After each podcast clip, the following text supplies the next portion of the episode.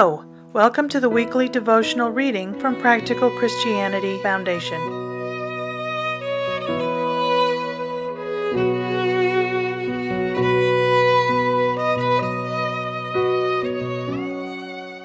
Here is this week's devotional reading.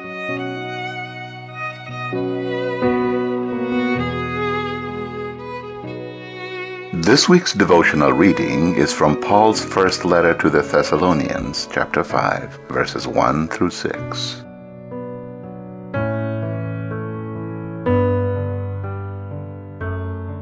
First Thessalonians 5, 1 through 6. Verse 1. Now as to the times and epochs, brethren, you have no need of anything to be written to you after Jesus' resurrection, his ascension, and the coming of the Holy Spirit, the early Christian community was preoccupied with the Lord's return and the affairs of the end times. They were so future focused that they neglected the present and the Great Commission with which they were tasked. So Paul commits the fifth chapter of his first letter to the Thessalonians to a series of instructive exhortations, giving clear direction on how to live as transformed children of God's redemption. He opens the chapter by telling Christians that there's no need to preoccupy one's attention with times and dates. Even though Christ's coming is certain, there should be no presumption on the time or the date of that glorious event. Paul reiterated what Jesus had already told his disciples, exhorting them not to be concerned about things which remain undisclosed. The credibility of our sovereign God the Almighty, who presides over all things and determines the future and the certainty of all events, should be sufficient to provide comfort and assurance to all who anticipate Jesus' return. The actual moment of this event is known only to the Father, who has kept it to his own divine counsel. Verses 2 and 3 for you yourselves know full well that the day of the Lord will come just like a thief in the night. While they are saying peace and safety, then destruction will come upon them suddenly, like labor pains upon a woman with child, and they will not escape. Paul assures us that the exact time of the Lord's second coming is unpredictable, yet it is inevitable.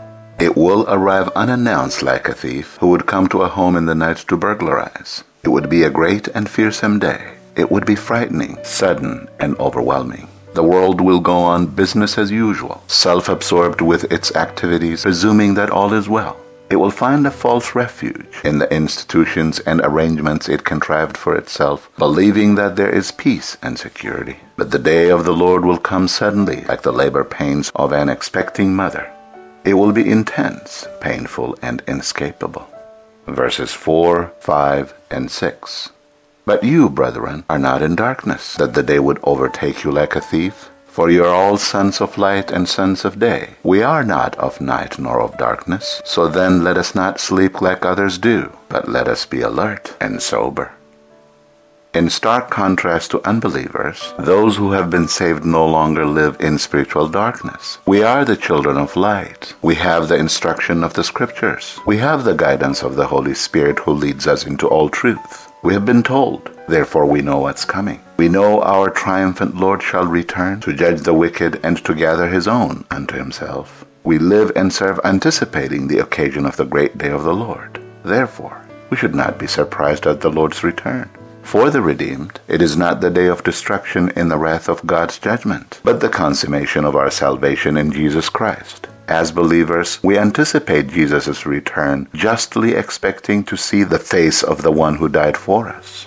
Our faith will become sight, and our joy will know no bounds. Therefore, Paul exhorts us to be diligent in our life and service to God, and never indifferent, disinterested, dispassionate, or complacent with our faith. We are the children of God and servants of the Most High, joyfully looking forward to the sure fulfillment of our hope in Jesus Christ, and securely established in the sure promises of our Savior, having been made partakers of the blessed hope in God's redemption.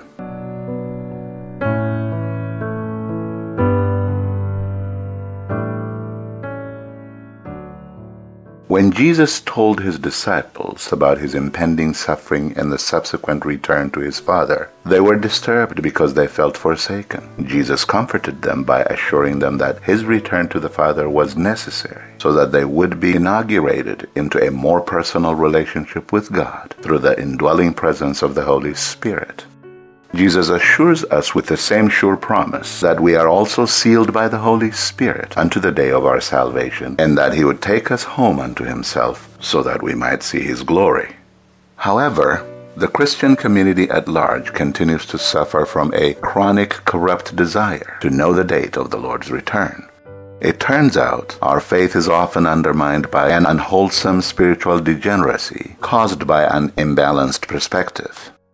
We either feel abandoned because Jesus the man is not standing next to us, or become anxious to know when Jesus might return. In both cases, our natural reactions effectively expose a deep seated lack of faith in who Jesus is and in what he says to us. Paul's inspired words strictly admonish us that we should not be this way at all. With spirit inspired calmness and composure, we should be confident about God's promise and remain alert with our services to Him. We're not called to live for the day of our gathering, we are called to walk worthy of the vocation to which we are commissioned to serve. We should be encouraged by the certainty of the sure promise of our Lord's return to take us home, but we should not be preoccupied with the time of our gathering at the expense of our diligence to serve God in this dark world of wickedness, sin, and disobedience. We are called not only to trust in God, but also to be diligent in living for Christ and in serving God. God's living word is God's power cultivating faith and confidence in us, causing us to live by faith without fear or anxiety. Let our lives reflect the substance of our faith through a visible testimony of godly walk and peaceful spirit. Let us not suffocate our spirit with vain musings concerning the mysteries of divine counsel. Instead, let us be sober and alert toward God's revealed truth and glorify Him with our faith in His promises and become godly in what we do and say. Let us be diligent in faith and in obedience, heeding what is revealed and doing what is inspired. Our hope in Christ is certain. The promises of God are sure. He will return to gather his own. Be still, my soul. The Lord is on thy side.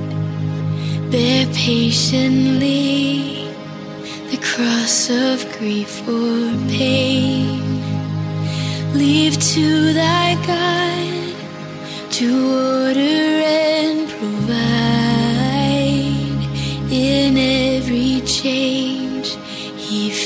faithful will remain. Be still, my soul, thy best, thy heavenly friend. Through thorny ways leads to a joyful end. Be still, my soul, thy God doth undertake to guide the